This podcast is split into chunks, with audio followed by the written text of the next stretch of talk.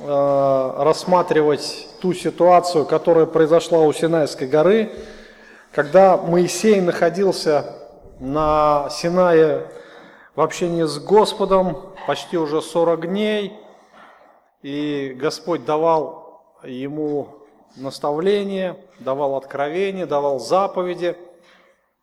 Народ в это время развратился. И у них не хватило терпения, и они впали в идолопоклонство. Мы с вами в прошлый раз рассматривали э, эту ситуацию, начали э, рассматривать и увидели, насколько э, Аарон показал такую нерешительность, мягкотелость, пошел на уступки к народу, и в итоге потом вошел во вкус, он сделался главным идолопоклонником, главным жрецом. Он назначил свои жертвы, он также назначил празднество, назначил день праздника, и народ начал поклоняться этому лже-богу, начали кричать, это Бог, который вывел нас из земли египетской. И, конечно же, э, конечно же, результаты таких действий, они не заставили себя долго ждать. То есть э, в это же самое время, когда народ находился на пике, на пике, э, так сказать, поклонению этому идолу, ситуация на горе, она уже шла к финалу, к завершению – и после того, как Бог дал Моисею две скрижали с десятью заповедями, Господь торопит его, а, Господь торопит его, чтобы он вернулся в стан. Давайте прочитаем 32 главу 7 стиха. «И сказал Господь Моисею, поспеши сойти, ибо развратился народ твой, который вывел тебя из земли египетской.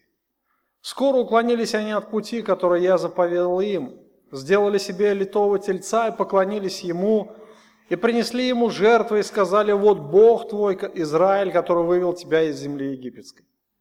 И сказал Господь Моисею, я вижу народ этот, и вот народ он жестоковыйный.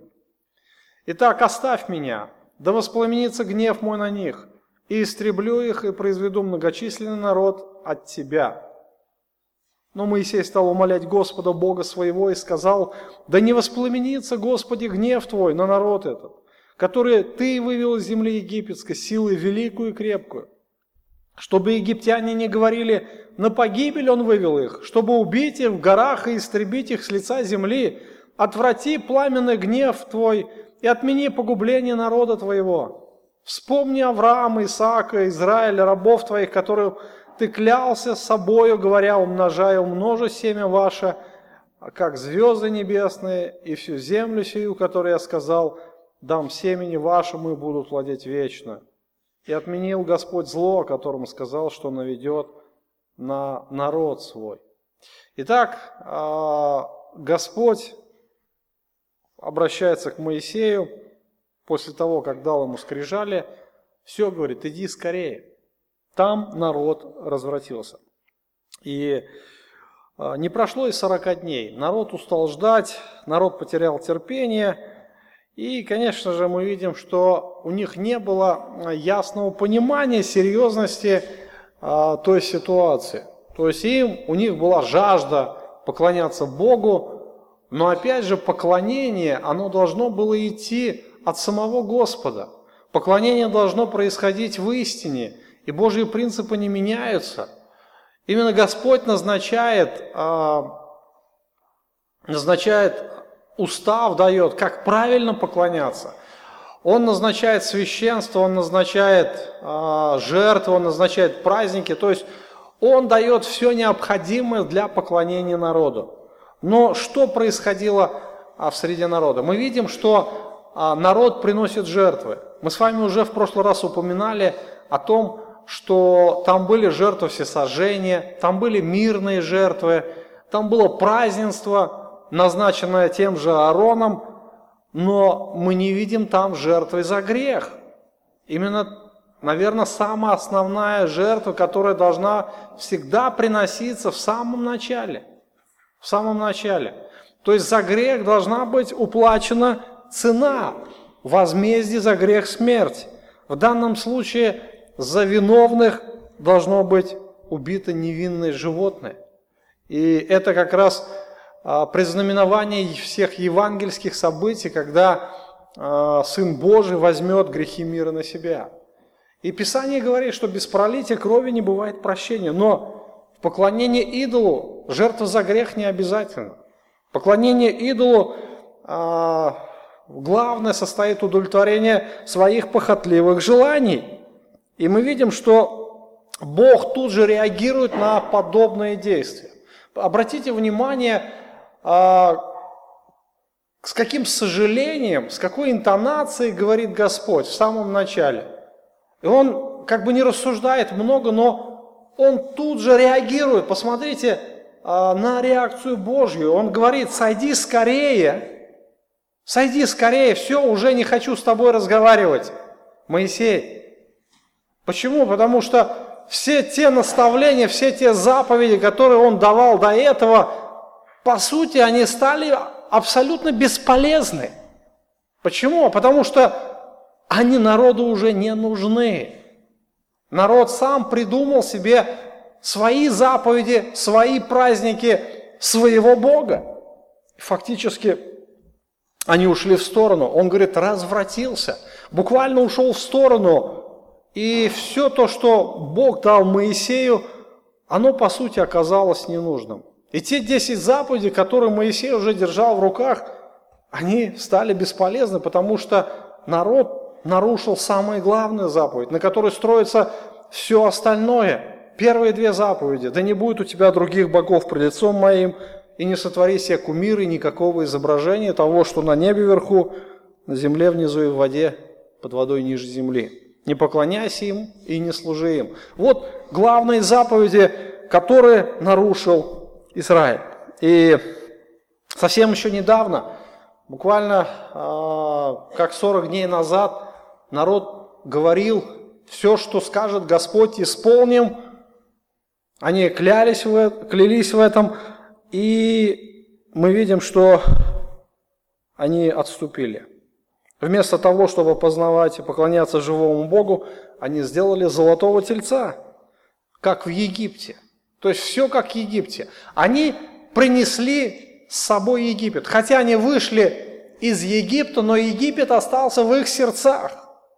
Египет остался в них самих, и они начали делать то, что делали в Египте.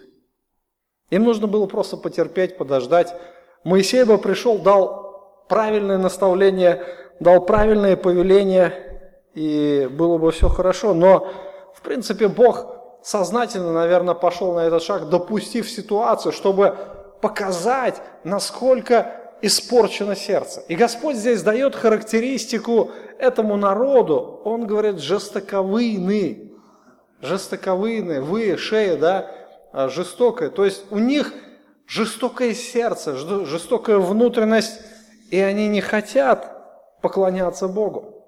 И Господь а, объясняет в нескольких словах суть проблемы, которая возникла в тот момент в Израиле.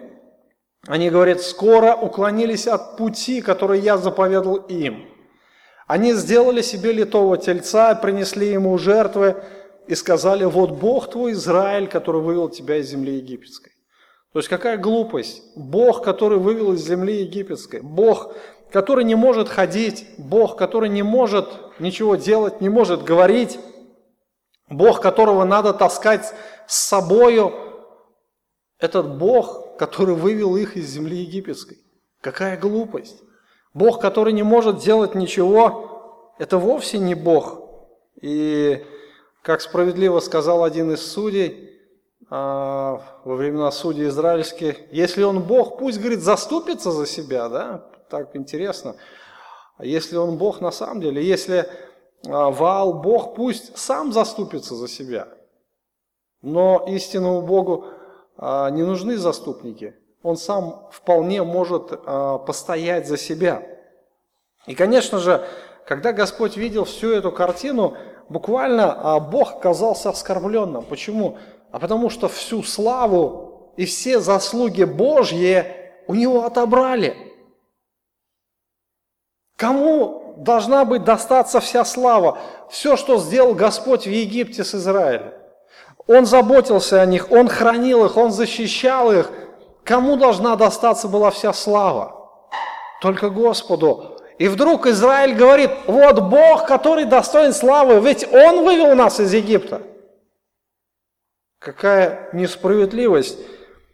Апостол Павел хорошо подметил в послании к римлянам в первой главе, но как они познали Бога, познав Бога, не прославили Его как Бога, не возблагодарили, но осуетились в умствованиях своих и омрачилось несмысленное их сердце, называя себя мудрыми, обезумели, и славу нетленного Бога изменили в образ, подобный тленному человеку, птицам, четвероногим и присмыкающимся.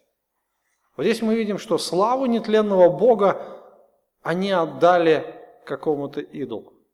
То есть все заслуги, которые достоин один Господь, они отдали идолу. Идолу, который ничего не может делать. И мы видим результат Господа, а, а, ответ Господа. А, ответ Божий не заставил себя долго ждать. И это был очень жесткий ответ, который, наверное, Моисей ввел, ввел в шок.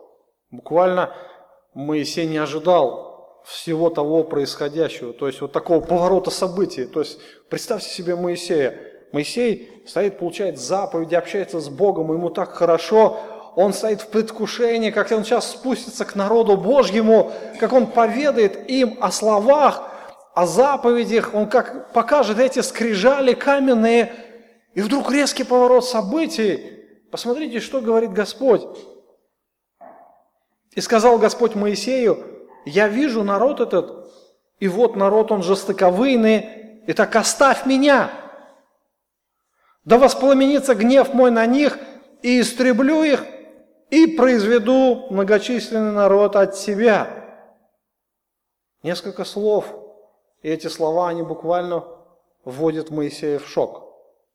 То есть предвкушение радости и веселья, может быть, такого счастливого состояния, вдруг Моисей стал реально осознавать, что происходит. Каждое слово Господа, оно это как удар молотка по головке гвозди, которую забивает куда-то в пол. И Моисей, осознав все происходящее, он вдруг резко э, стал в пролом, да, в защиту своего народа. И мы видим, вот здесь проявился истинный характер Моисея как пастыря. Вообще удивительно, э, вот в этих ситуациях э, познается как раз истинный характер служителя. Мы можем сравнить вот этих двух братьев Аарона и Моисея. Моисей когда он увидел а, грозящую народу опасность, он вдруг испугался. То, ради кого он готов был страдать, то, ради кого он оставил, а, можно сказать, египетский дворец, да, фарао, дворец фараона, а, то, без кого он не мог жить, он вдруг испугался, что он потеряет все. То есть все, то, чем, а, ради чего пожертвовал Моисей, можно сказать, своей карьерой, будущим своим, то оказалось на грани уничтожения. Он не смыслил себя без жизни народа, а, с народом Божьим. И когда народу грозила гибель от лица Господа, он встал как раз между Богом и между народом. Хотя народ этого еще не знал, народ еще не понимал, что происходит, народ веселится, народ радуется. Моисей ходатайствует за народ как истинный пастырь. Вообще удивительный характер Моисея. То есть мы видим его человеколюбие, человеколюбие к собственному народу. И таких ситуаций будет несколько. Несколько, когда а, Господь хотел уничтожить народ, Моисей всегда вставал на защиту, как истинный священник, хотя а, по сути он был Божьим пророком. Божий, функция Божьего пророка – это быть посредником между Богом и человеком, но представлять интересы Бога перед народом.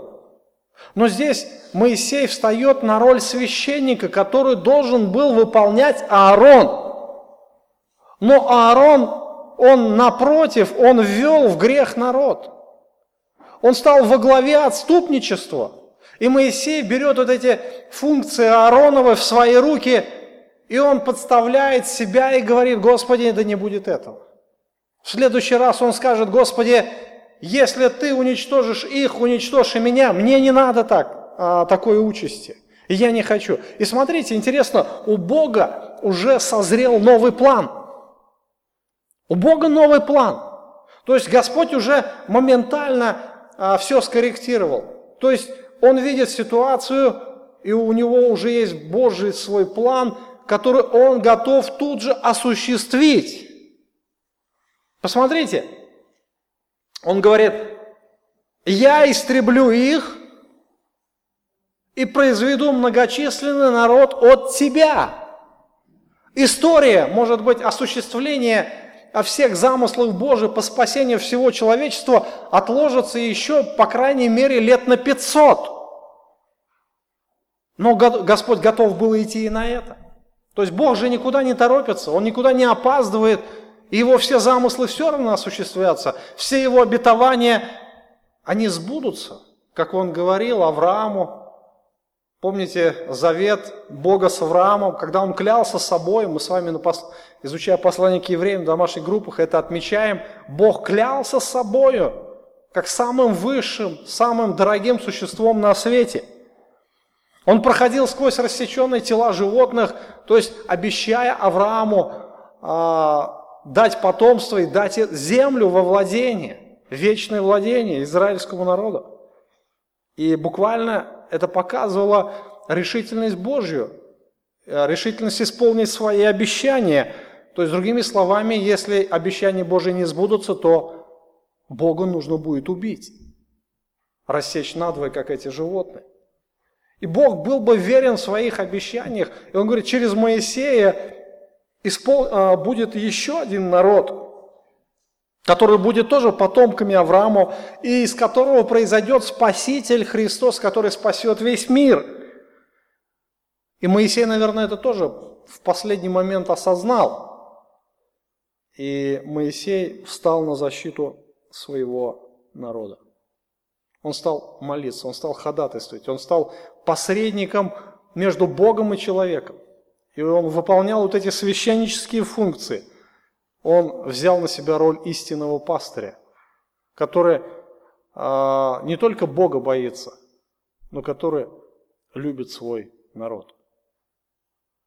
Это хороший пример для каждого из нас, особенно для служителей.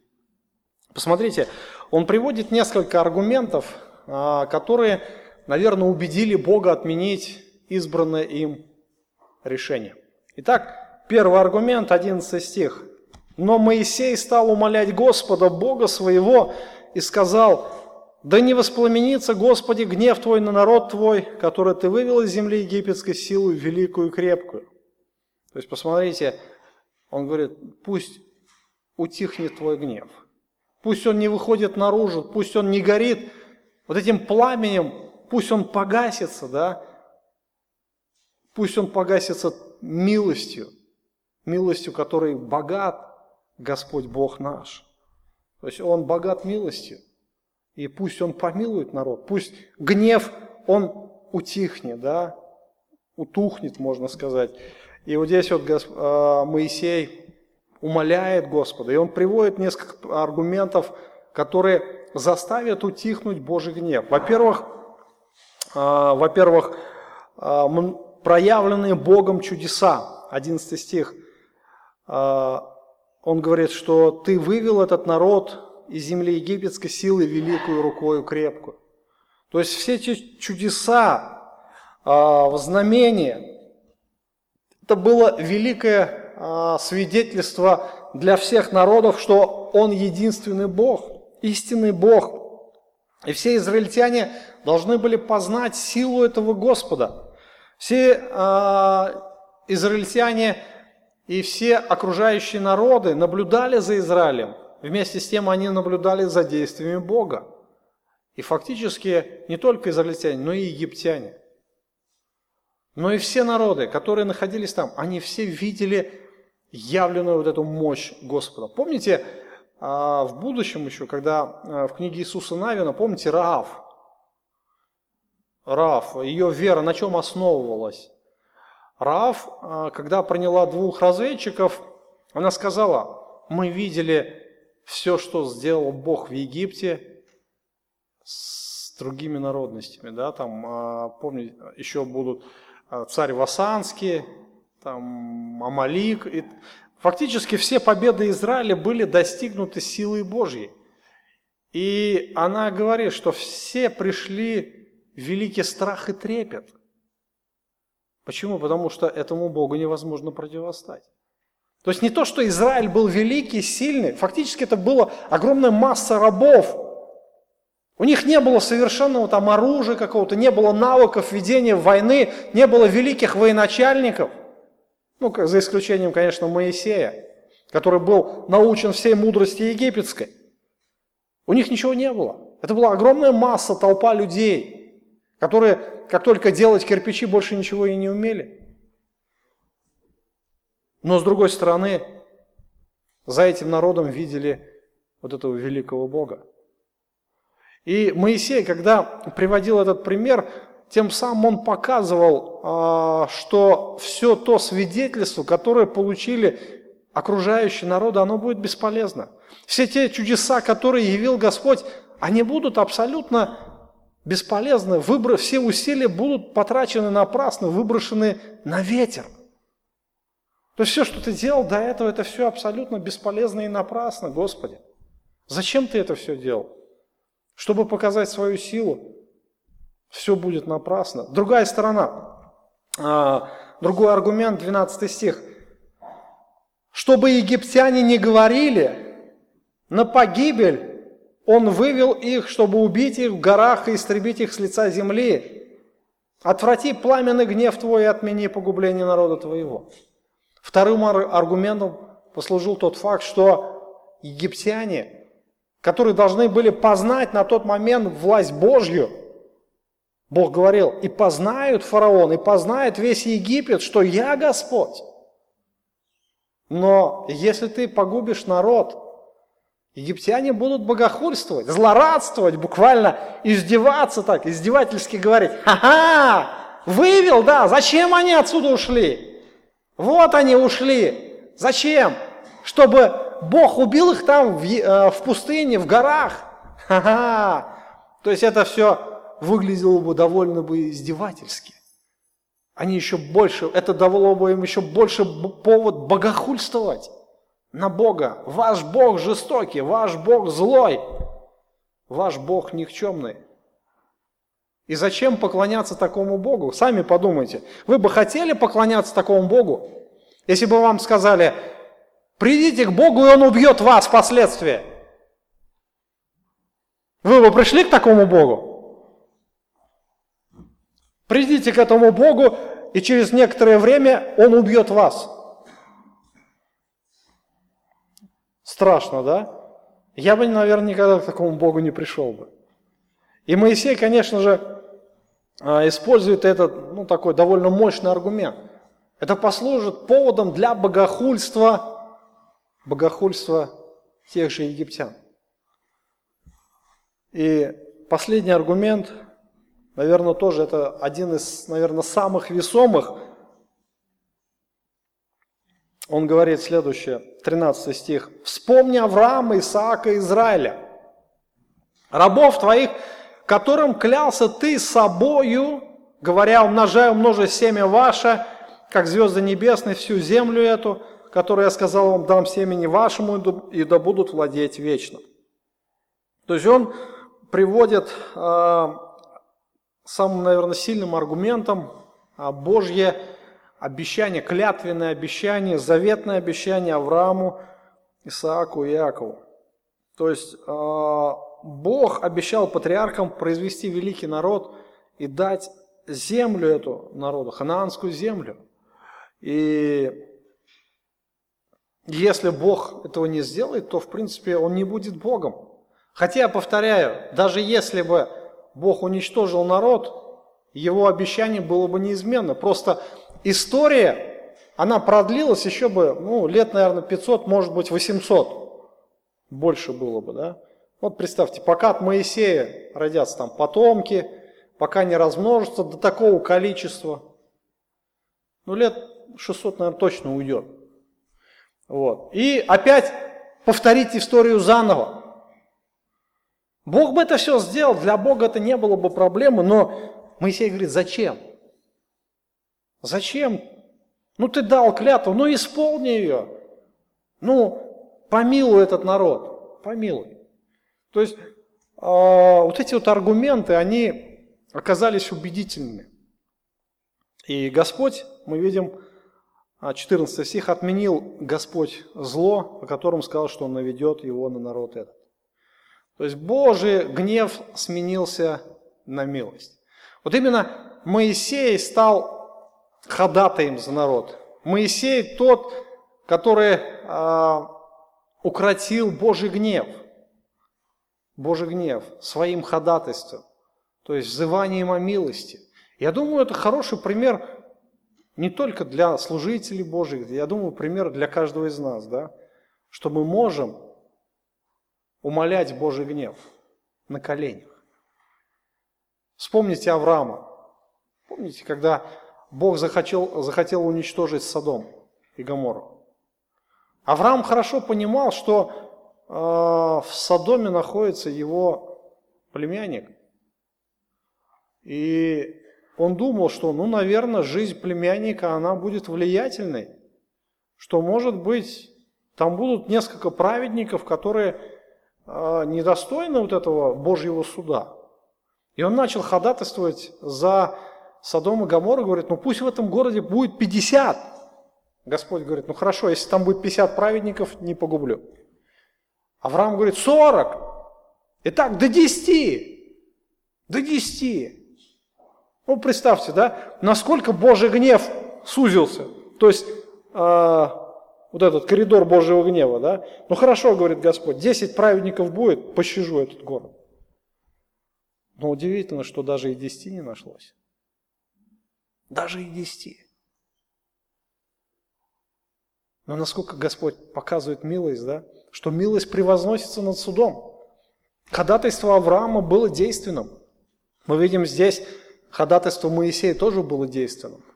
Поэтому Господь побуждает нас всех молиться, ходатайствовать за всех людей, ходатайствовать за правителей, за властей, за наших близких людей, за всех. Ибо хорошо и угодно Господу, да, вот это. Ибо Он хочет, чтобы все люди спаслись и достигли познания истины. Итак, Божий гнев был отвращен. Моисей а, ходатайствовал за свой народ, добился своего, так сказать. Да? Но мы видим, а, насколько быстро поменялось настроение Моисея. То есть Моисей, с одной стороны, любящий народ, с другой стороны, мы видим, он взял вот эти скрижали, и он пошел вниз. Пошел вниз. И его настроение, его вот эта любовь к народу, пылкость его сердца, она вдруг меняется все. Он начинает осознавать просто вот это время, которое, а, в течение которого спускался Моисей с горы, оно дало, дало ему а, время поразмышлять над всем тем, что происходит, осмыслить Божьи слова. Потому что Бог очень быстро да, вот сменил, так, а, поменял настроение Моисея. То есть вначале все шло хорошо, общение такое глубокое в течение 40 дней, заповеди, там, наставления. Мы не знаем а, всего того, что там происходило на горе, но наверняка Моисей задавал Богу вопросы какие-то, общался, долго общался. Представьте, 40 дней общаться, и день и ночь. Он ведь и не ел, и не пил. Питался, как говорят грешники, святым духом сыт не будешь, да? А вот Моисей святым духом питался – то есть заряд получал от Господа, что ему даже ничего не нужно было, ни вода, ни еда. Это было чудо, наверное, единственное чудо в истории когда-либо, когда человек не ел, не пил 40 дней. Ну, не ел еще, ладно, можно 40 дней продержаться. Сегодня люди могут 40 дней не есть, а вот пить как? Вот здесь проблема, да? Трех дней человек не, а, не сможет выдержать без воды, обезвоживание будет и смерть. И здесь э, мы видим, что э, Божья реакция была очень такой жесткой, да? Бог готов был уничтожить народ. То есть идолопоклонство – это страшный грех, за который следует незамедлительная реакция. Друзья, незамедлительная реакция. Господь готов уничтожить. Я в прошлый, а, в прошлый раз отмечал, да, что ни одна заповедь не несет в себе такого э, наказания, как нарушение этих первых двух. Ни одна заповедь не говорит о том, что Бог накажет до третьего и четвертого рода. Ни одна заповедь. То есть не только тебя накажет, но еще твоих потомков, детей, внуков, правнуков и праправнуков. То есть даже ты, когда умрешь, не дождавшись, не увидев, например, тех же праправнуков, вот они будут нести последствия твоего греха. И это страшно. Друзья, это очень страшно. Смотреть, как мучается ребенок, смотреть, как мучаются внуки, и понимать, что ты виновен в его страданиях. Ты виновен в том проклятии, которое он несет. Это страшно. Не дай Господь это испытать. И мы видим дальше, что происходит. Моисей взял заповеди, скрижали, вернее, с заповедями, и пошел от лица Господа. Пошел от лица Господа – И обратился Моисей, и сошел Моисей с горы. В его руке были две скрижали откровения, на которых написано было с обеих сторон, и на той и на другой стороне написано было. Скрижали были дело Божье, и письмена, начертанные на скрижалях, это письмена Божьи. То есть вот э, Моисей спускается со скрижалями. И здесь мы видим, что он обращает внимание, что это были Божьи скрижали. Это то, что сделал сам Господь. Сам Господь их вытесал, и сам Господь их написал. И это был Его закон, это был моральный закон, моральный кодекс не только Божий, но и всего Израиля. Конечно же, его сердце, оно было опечалено, да? Тяж, тяжкая печаль была в сердце у Моисея. И в руках он нес еще тоже две тяжести. Представьте, камешки такие. Камешки. Каждый килограмм по 40. Ну, по 30 пускай. Ну, я не знаю. Ну, они были большие ведь. И в двух руках вот это все нести. Но Моисей тоже был крепкий. А, посмотрите, под горой под горой. Его ждал верный слуга, Иисус Навин. Иисус Навин. И мы видим, что а, Иисус Навин отличался от того же Аарона. Почему а, Иисус Навин был поставлен после Моисея? Он был верный. Верный. Он же взял только одного Иисуса Навина, когда пошел на гору, да? И вот представьте себе, вы ученик чей-то, да? Ученик Моисея, пускай, да? И вот вы пошли с Моисеем, и до определенного расстояния дошли, все, теперь жди здесь, скоро приду. Вот это скоро затянулось на 40 дней. Быть 40 дней в одиночестве, сидеть и ждать. Это нелегкое занятие, поверьте тоже, можно сказать, питался, скорее всего, он манной небесной, которая была в тот момент, да? И он верно ждал.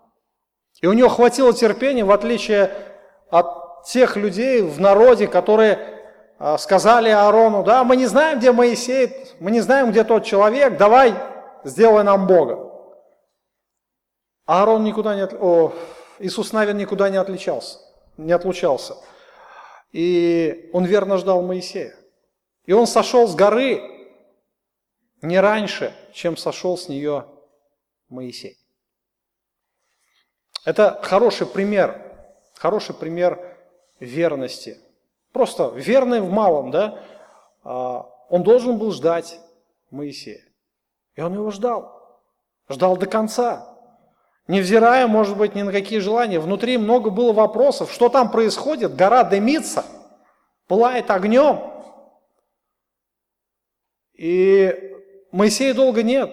Я понимаю, ладно, неделю, 40 дней. Представьте, 40 дней, да? Это почти полтора месяца. Надо было просто сидеть и ждать. Это хуже, чем в тюрьму, да, в, тюрь, в тюрьму. А, как будто тебя закрыли в клетку. Ты просто должен сидеть и ждать. Один, в одиночную камеру тебя закрыли.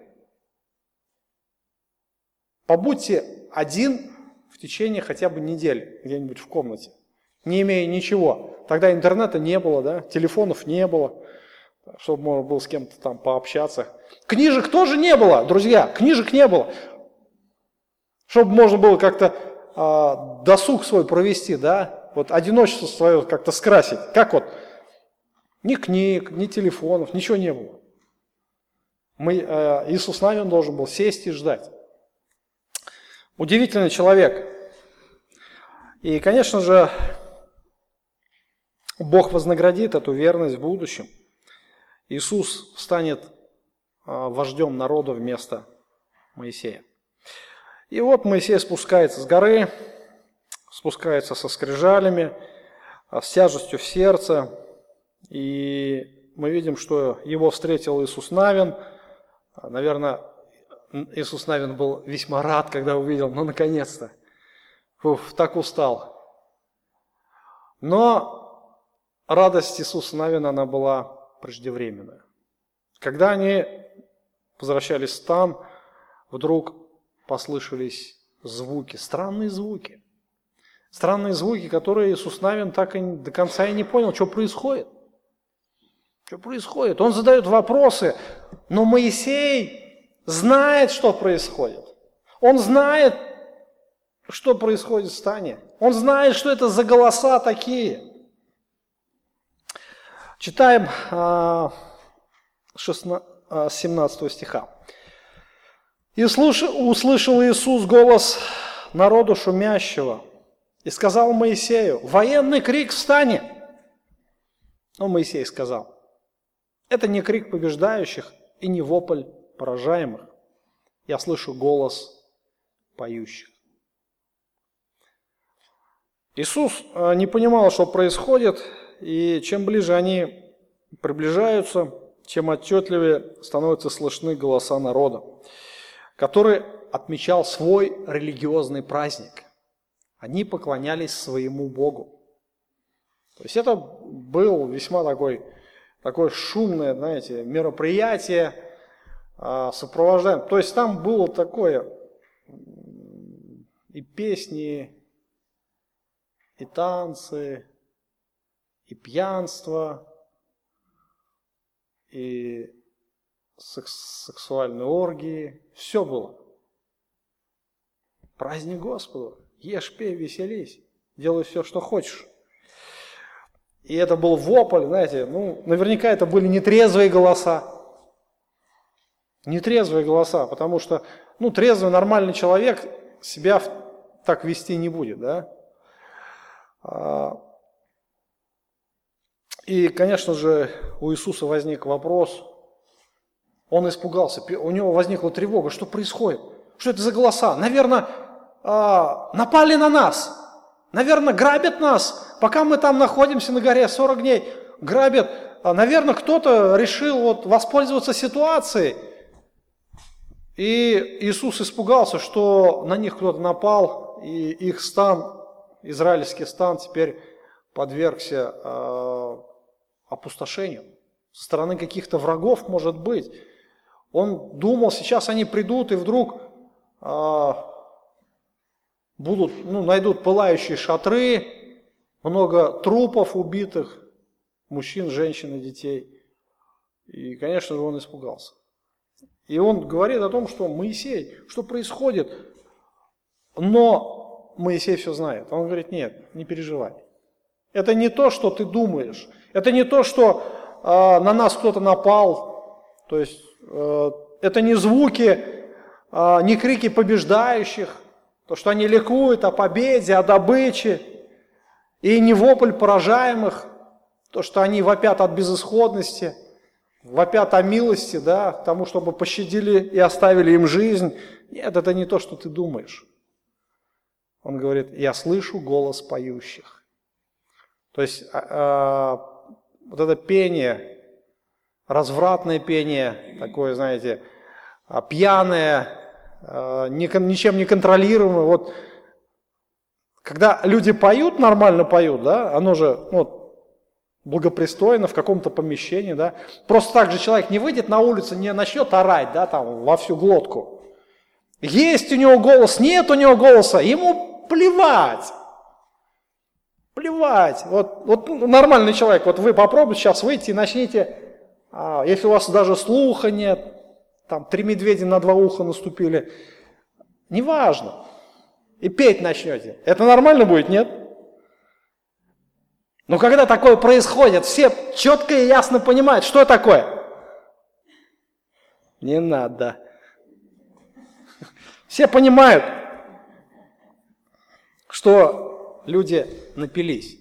Они уже не контролируют себя, они убирают все барьеры, и они начинают гулять, веселиться, искать приключения. И вот то же самое происходит в стане. То есть народ кричит, беснуется. То есть вот мы видим, что э, Моисей это все слышит. И чем ближе они приближаются, тем отчетливее становятся эти голоса, вот эти попойки, гулянки. То есть весь народ гуляет. Огромная масса, огромная толпа. И чем ближе Моисей приближается к стану, тем его сердце все больше и больше раздирается от гнева, от ярости. И подойдя к стану, он пришел в ярость, он буквально вышел из себя. И посмотрите, первое, что он сделал. Когда же он приблизился к стану, он увидел тельца и пляски. И тогда воспламенился гневом и бросил из своих рук скрижали и разбил их под горою. И взял тельца, которого они сделали, сжег его в огне, стер в прах, рассыпал по воде и дал ее пить сынам Израилю. То есть Моисей вышел из себя. А, вы, знаете, вы помните историю? Иисус приходит в храм. Это был святой гнев.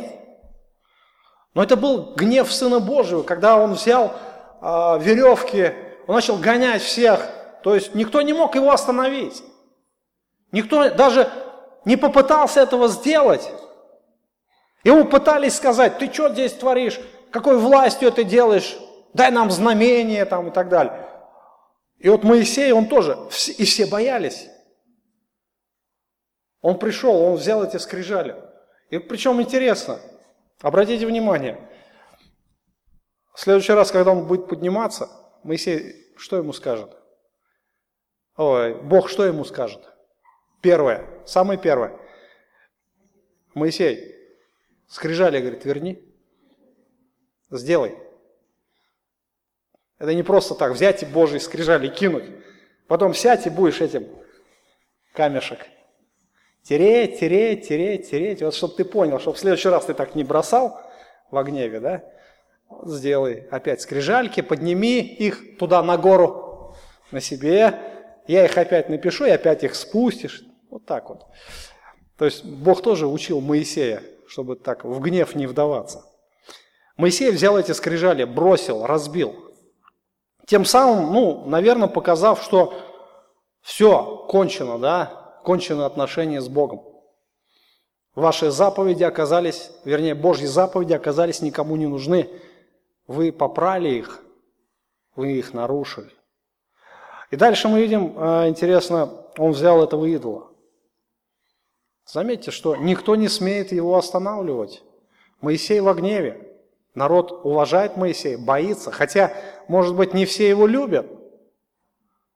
Не все его уважают. Помните, как, как к Аарону пришли с таким презрением. Этот мы не знаем, где он. Тем не менее, в тот момент никто не смог его остановить. Он взял этого идола. Причем, заметьте, а, из чего был сделан этот идол? Откуда взяли это золото? Это было личное достояние, это было богатство евреев того времени. В пустыне золото, ого! Это золото, они никогда не видели, они обобрали египтян. Это золото стало для них ловушкой.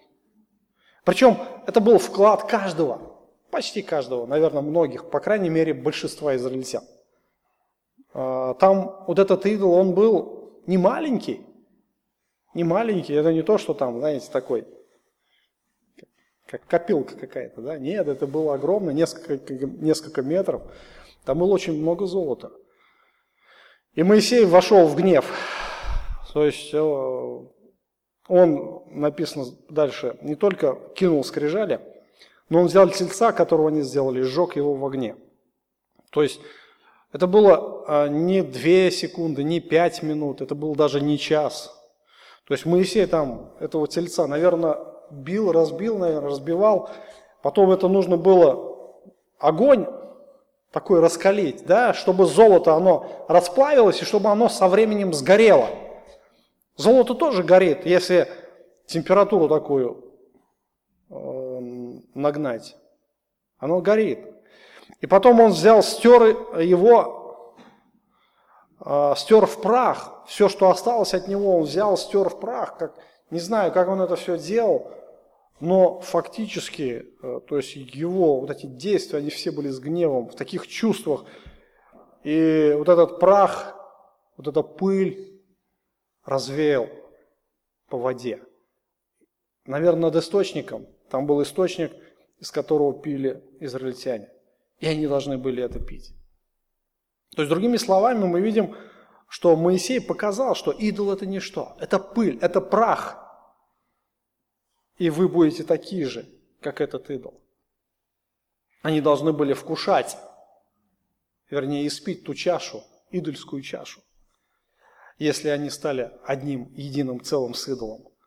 То есть они такой же прах, как и этот идол.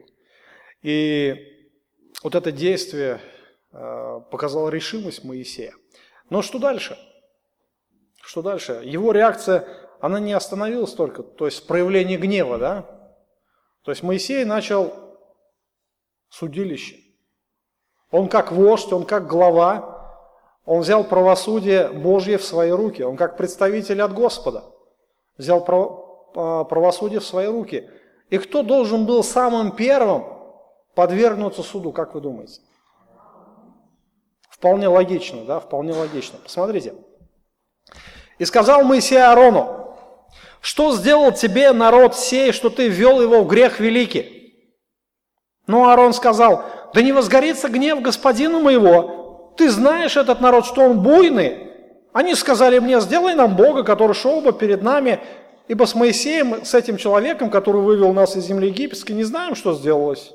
И я сказал им, у кого есть золото, снимите себя, и отдали мне. Я бросил в огонь, и вышел этот телец.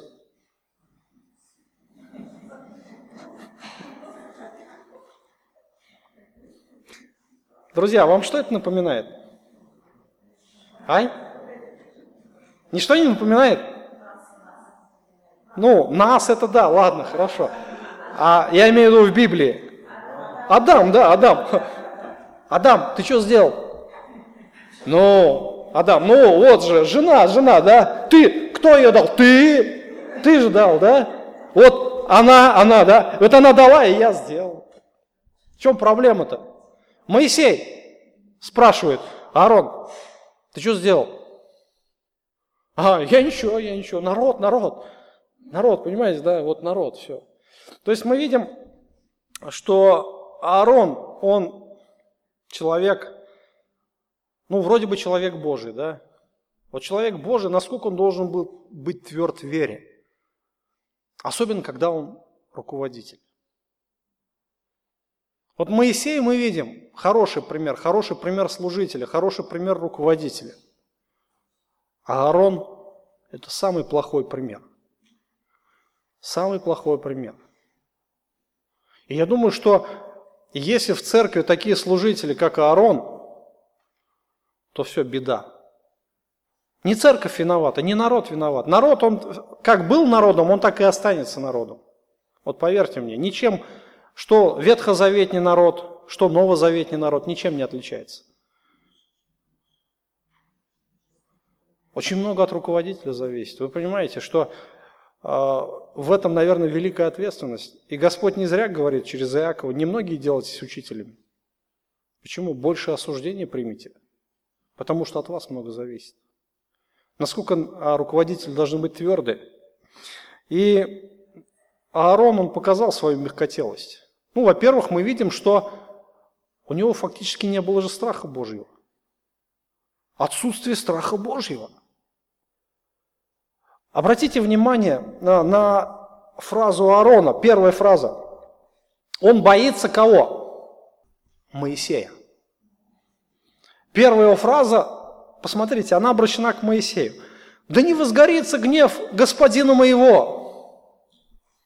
То есть он видит, как Моисей там разошелся, да, как он действует. То есть он весьма решительно действует. И Аарон его испугался, думает, все, крышка мне. Несмотря на то, что Моисей был его родным братом. Он думал, наверное, ну, Моисей придет, ничего, брат ведь как-никак, да. Но не тут-то было. И дальше мы видим, что Аарон а, показывает свой, свой страх не только перед Моисеем, но и перед народом. То есть, что сделал народ? Надавили на него немножко. Немножко надавили. Возможно, его хотели побить камнями. Может быть. Аарон остался один. Когда Моисей был рядом, Аарон с ним как оп, за каменной стеной. Чуть какой-нибудь ситуация, он раз за Моисея. Обратите внимание на текст. Везде Моисей на переднем плане. Он стоит в этой борьбе. Он стоит против этого, этих нечестивых людей, когда они восстают. Он не боится идти в эту борьбу. А где Аарон? Аарон сзади? Он фактически нигде и не участвовал. Но когда он остался один, он, как знаете, вот у меня такая ассоциация внутри – как этот Никулин Вицин Мургунов в известном фильме, да, вот Вицина поставили в середину, и вот, вот он так ведет себя, у него коленки трясутся, все, он не знает, куда ему деваться, а, ну ладно, хорошо, давайте, ладно. То есть нашлись наглые люди, нашлись наглые, начали на него наседать, ну ты что, Аарон, давай, давай, давай, ты что. И он спасовал, он струсил. И потом это стало главным аргументом в его оправдании. Главный аргумент, ну если бы я не сделал, наверное, меня бы убили. Так ты же судья Израиля. Так ты же руководитель сейчас. Моисея нет, ты сейчас должен был проявить как никогда твердость, проявить себя. Кем ты стал? Кем ты стал? И что ты сделал? И вообще интересно, Моисей его спрашивает, посмотрите – очень такой сильный, мощный вопрос. Что сделал тебе народ этот? Что ты ввел его в грех великий? Обратите внимание, буквально Моисей говорит ему, какое зло тебе сделал этот народ, чтобы так ненавидеть его?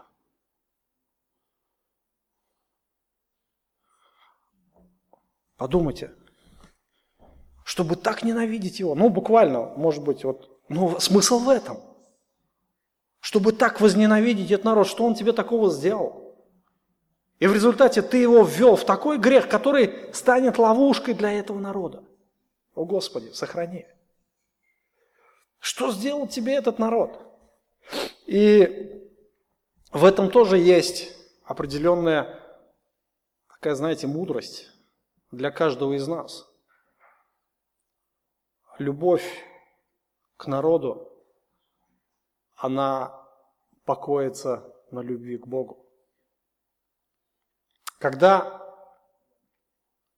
мы, например, воспитываем своих детей, мы должны быть тверды, потому что мы их любим. когда их наказываю. Но если, говорит, ненавидишь сына своего, то ты не будешь его наказывать. Ты будешь закрывать на многие преступления глаза, будешь снисходить, покрывать, так сказать, любить, знаете, проявлять чувства, а в результате это окажется сетью для твоего ребенка в будущем. Он погибнет, он станет нечестивцем, и он потом тебя в могилу изведет, потому что ты не проявил должного, должного, должной твердости, как перед Богом, так и перед Ним. И Писание об этом говорит очень ясно. Любовь к народу, она базируется на любви к Господу, основывается. И Моисей, о, Аарон должен был проявить вот эту твердость. Но Аарон был трус. Он проявил эту мягкотелость, он закрыл глаза на все, и он готов был исполнить все, что они хотят. Он готов пойти на компромиссы с их похотью, с их грехами. И результат был очень страшный. То есть это было а, то есть а, такое, а, такое событие, которое поставило народ на грань, на грань вообще жизни. Моисей готов был всех уничтожить. Все, всех абсолютно, до единого. А виновник этому Аарон. И, конечно же, вот этот вопрос Моисея, что сделал тебе этот народ, да? Какое зло? Что ты, ты его так возненавидел? Что ты довел его до такого состояния? Что он тебе сделал? И такое оправдание Аарона вообще. То есть он ничего не сказал. Он показал, что он всего лишь струсил. К нему стали подходить, на него начали давить. Возможно, камни взяли, начали угрожать, может быть, я не знаю, там всего не написано в Писании, но мы можем только предположить, и Аарон показал, что он трус, и у него нет страха Божьего.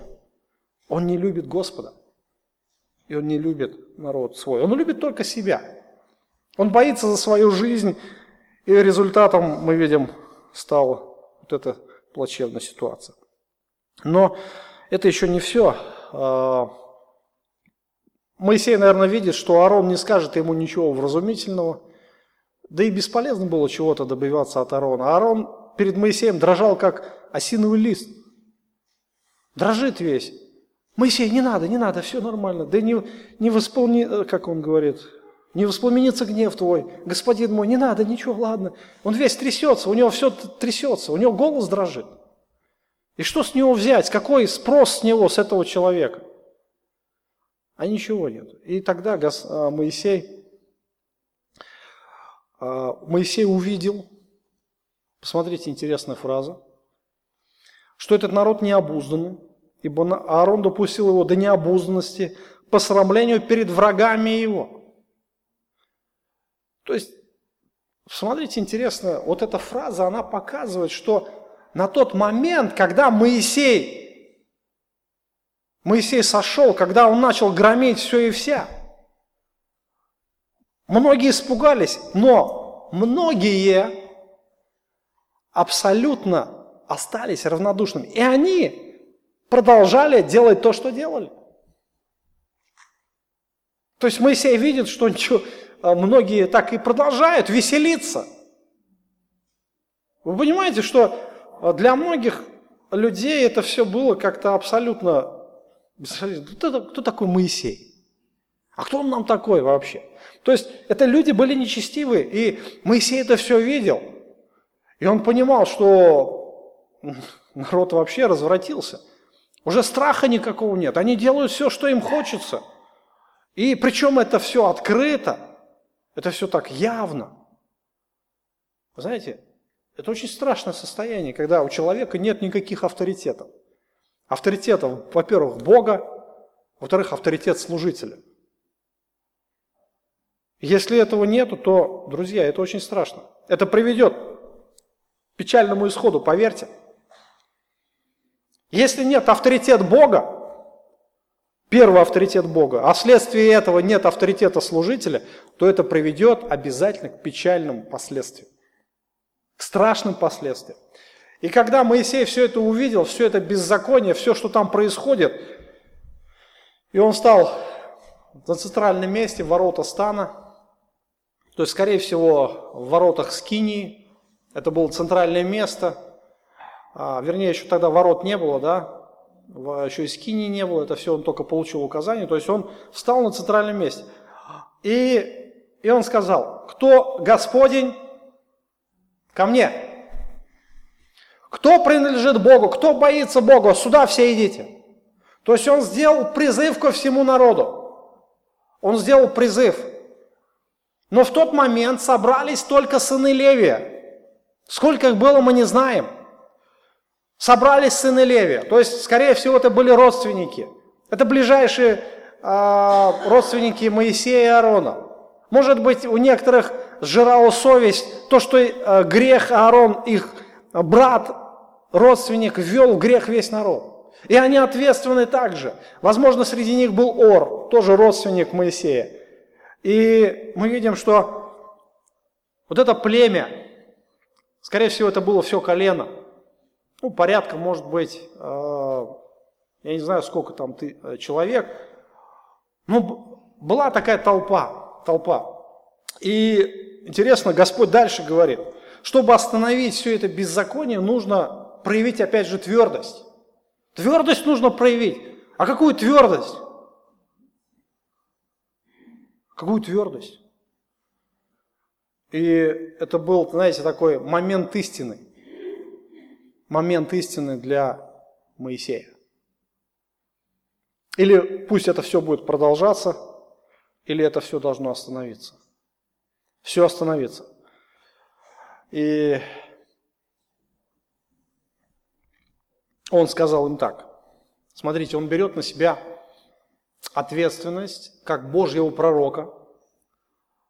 И первое слово «так говорит Господь». Так говорит Господь. То есть все то, что они, должны, что они должны сейчас будут сделать, они должны будут сделать это от лица Господа. Властью Господа, властью, которую Господь наделил. И они не должны этого бояться. Конечно, представьте себе, это, был, это было Божье правосудие. Это была первая практика правосудия Божьего на тот момент. И это была страшная практика. Так говорит Господь, Бог Израилев. Возложите каждый свой меч на бедро свое. Пойдите по стану от ворот до ворот и обратно, и убивайте каждый брата своего, каждый друга своего, каждый ближнего своего. То есть это было такое жестокое решение, но иным способом развращение народа нельзя было остановить. Вероятно, а, здесь вот эти люди, которые а, абсолютно уже ни к чему не были восприимчивы, они продолжали делать свое. И, скорее всего, этот а, это повеление было обращено именно к тем людям, беззаконникам. Возможно, это было обращено к руководителям вот этого бунтарства, которые стояли во главе этого развращения. Возможно, и их наверняка знали в лицо. То есть все, кто участвовал в этом, они должны были подвергнуться этому жестокому наказанию. Это, был, это было наказание справедливое. И заметьте, а, что 28 стих. «И сделали сыны Левия по слову Моисея. И пало в тот день от народа около трех тысяч человек». Сколько? Три тысячи? Как вы думаете, это много? Это мало. Это мало. Примерно, если Израиль был где-то порядка 3-4 миллионов человек, если весь Израиль участвовал в развращении, то это очень мало.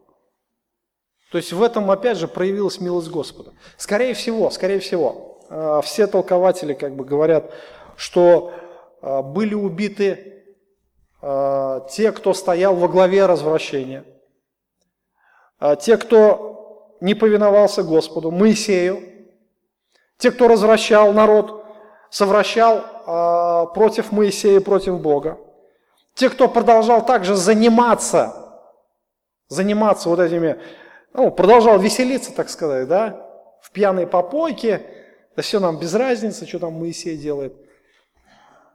И в тот момент сыны Леви исполнили то, что сказал Господь. То есть с властью от Господа сыны Леви э, были послушны Моисею. Они доверились Моисею, и они сделали так, как сказал Моисей. Это было не, весьма нелегко. Это было очень нелегко. Посмотрите, э, кого нужно было убивать? Он говорит, каждый брата своего. Даже это был, если твой ближайший родственник. Даже если был этот член твоей семьи, тот, кого ты любишь. Но он был против Бога, они должны были это сделать. Это было нелегкое решение, но это было единственное верное решение. Чтобы остановить Божий гнев, чтобы а, отвратить а, наказание от всего народа, нужно было а, применить дисциплину. Именно в такой форме. И Моисей сделал свое дело. И левиты проявили верность. И причем вот эта верность, вот эта верность, она стала последствием, что все колено было приближено к Господу. Вы помните обещание, пророчество Иакова по отношению к сынам Леви?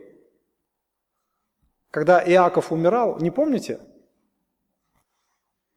Когда, когда они убивали этот Сихем, историю с Диной, помните, да, мы с вами бытие проходили. Вот. А, они обманули, те обрезались, обрезание совершили, обряд, и они пошли, весь город убили, разграбили, и еще и в плен взяли. И Иаков, он испугался тогда. И он говорит, вы что сделали? И они там на отца наехали. А что? Разве так с нашей э, сестрой могут поступать? Они могли ведь э, собрать против себя вот эту враждующую массу.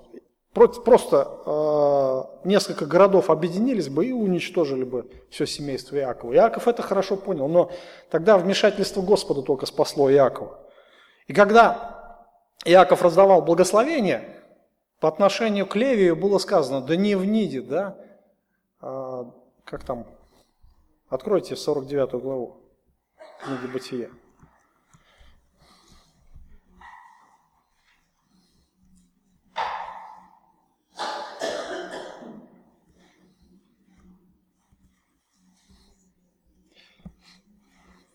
Симеон и Леви, братья орудия жестокости, мечи их, в советах да не внидит душа моя, и к собранию да не прилепится слава моя, Ибо они в гневе своем убили мужа и по прихоти своей перерезали жило тельца.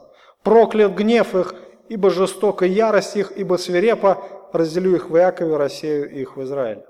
В какой-то мере это пророчество сбылось, но с другой стороны, а, с другой стороны, а, Божья милость, опять же, проявилась именно в их ревности по Богу, да, именно когда они взяли правосудие Божье и проявили верность Моисею. И в результате, в результате э, гнев Божий утих. Итак, итак, на этом сегодня остановимся. Я думаю, что есть много информации, над чем можно размышлять. Э, в следующий раз мы еще продолжим. Хочется сделать некоторые выводы. Итак, э, мы видим, что насколько опасно Божье отступничество, насколько опасно идолопоклонство. Ну, во-первых, потому что Бог на это реагирует сразу. То есть Он это не оставляет без внимания. И отступничество всегда будет наказуемы Богом. Будем помнить о том, что первые две заповеди – это самые такие суровые заповеди и основательные заповеди, которые, а, за которые Бог очень ну, серьезно взыскивает. Да? То есть до третьего и четвертого рода те, кто ненавидит его, понесут проклятие. И мы видим, что а, два служителя, как они себя ведут. Два разных служителя, от которых зависит благополучие народа. А, первый Моисей, как он ведет себя с Богом, да, с Богом, он тут же встал на защиту своего народа, он тут же стал ходатайствовать, он тут же стал умолять Господа, аргументы разные приводить, чтобы тот помиловал, и все-таки его мольбы успешны были, да? Они произвели свое действие, Господь отвратил свой гнев и наказание. И с другой стороны, Аарон, слабый, трусливый человек, который боялся за свою жизнь, который не боялся Бога, который боялся людей, который пошел на компромисс с грехом, в результате он ввел весь народ Божий в грех, идолопоклонство и чуть не уничтожил весь народ из-за своего страха. Вот дай Господь, братья и сестры, быть нам таким. Я хочу, чтобы вы также а, понимали ответственность за своих служителей и в первую очередь молились за них, потому что без ваших молитв ничего не будет. То есть молитва, она имеет действие. И я хочу еще раз напомнить молитву, э, тезис высказывания Спержина. Он сказал, что весь успех который связан да, с моим служением, он принадлежит не мне, не мне, а только единому Господу. И если я узнаю, что вы перестанете молиться обо мне, то я оставлю служение. Я оставлю служение. Молитесь за своих пастырей, служителей, чтобы церковь была а, в благополучии пребывала, потому что от этого очень много зависит. Потому что а, много зависит от твердости пастырей, так, очень много зависит от того, чтобы они способны были учить и способны были защищать свой народ. Послание к Титу, последняя, а, последняя цитата, будем молиться. Послание к Титу апостол Павел говорил, говорил к Титу, когда он ставит пресвитеров, «Для того я тебя оставил на Крите, чтобы ты довершил недоконченный, поставил во всех городах пресвитеров, как я тебе приказывал». Дальше он говорит о характеристиках пресвитеров. И 9 стих, один из таких центральных а, стихов, который характеризует качество служителя. «Держащийся истинного слова, согласно с учением, чтобы он был силен и наставлять в здравом учении, и противившийся обличать». Вот э, здесь пресвитер должен проявлять твердость. Во-первых, учить, но с другой стороны противившихся обличать. Буквально а, вот эта фраза переводится как вставлять кляп в рот, затыкать рот тех, кто противится именно учению, противится Господу. Идет вопреки со Словом Божьим. Это очень важное качество, которое дает тоже Господь, чтобы каждый из нас имел это качество. Да? Пусть Господь нас всех благословит. Вопросы какие есть по тексту?